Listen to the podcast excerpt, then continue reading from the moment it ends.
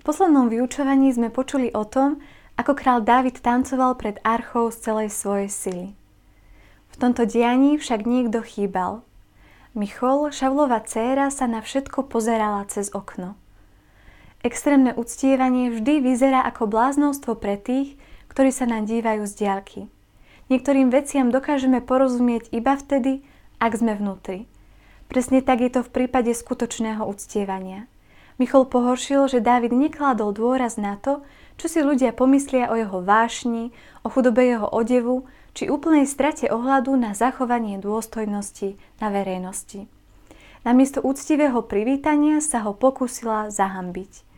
V druhej knihe Samuelovej čítame: Keď sa Dávid vrátil požehnať svoju rodinu, išla Dávidovi v ústretí Šaulova dcéra Michol a povedala: Aký slávny bol dnes král Izraela, keď sa dnes obnažoval pred očami slúžok svojich sluhov, ako sa obnažuje len nejaký niktoš.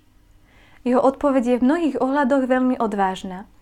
Dávid Michol povedal: Pred Pánom, ktorý mi dal prednosť pred tvojim otcom a celým jeho rodom, keď ma ustanovil za knieža nad Pánovým ľudom, nad Izraelom, pred Pánom budem tancovať a upokorím sa ešte viac ako teraz. Tak budem nízky vo vlastných očiach, ale u slúžok, o ktorých si hovorila, u tých budem slávny. Dávid jasne vyjadril, že jeho si Boh vyvolil miesto jej otca. Jej neúcta voči Božej prítomnosti ukázala, že nesie niečo z toho, čo zažíval aj jej otec Šaul počas rokov svojho kráľovania. Nevážila si hodnotu Božej prítomnosti. Ale nesmieme preto umlčiavať náš dôraz na Božiu prítomnosť, aby sme ľudí, ako je Michol, nepohoršili. Nasleduje vyjadrenie, v ktorom jej povedal, že ešte vlastne nič nevidela. Inými slovami, ak ju zahambuje toto, jej budúcnosť nie je veľmi ružová. Ako ďalej čítame, Šaulova dcéra Michol nemala deti až do svojej smrti.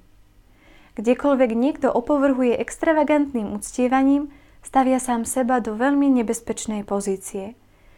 Neplnosť je prirodzeným dôsledkom opovrhovania uctievaním. Ak to niekto robí, odmieta dôvod toho, prečo sme nažive. Neplodnosť a chýbajúce uctievanie kráčajú ruka v ruke. Táto situácia sa zopakovala aj počas Ježišovej služby.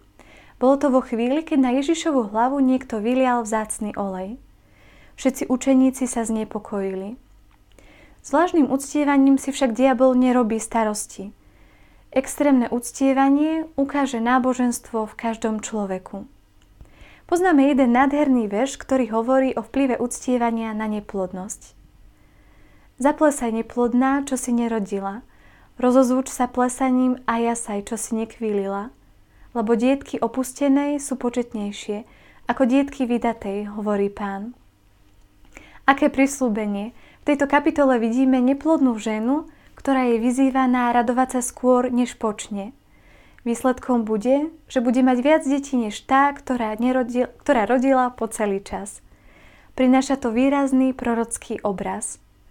Ľudia, ktorí sú ľuďmi uctievania bez ohľadu na okolnosti, ponesú ovocie spôsobom, ktorý prekročí hranice nášho chápania. Po zázraku dokáže byť každý šťastný. Ukážte mi však niekoho, kto oslavuje skôr, než príde odpoveď. A ja vám ukážem niekoho, kto odpoveď aj čoskoro dostane. Toto je prirodzená vlastnosť viery. Pozerá vpred a podľa toho aj žije. Modlím sa preto, aby sme nestrácali vieru a radovali sa skôr, ako Pán Boh odpovie na naše modlitby. Aby sme pri chvále nemysleli na to, čo si o nás pomyslia ostatní, ale uctievali ho celým svojim srdcom a celou svojou silou.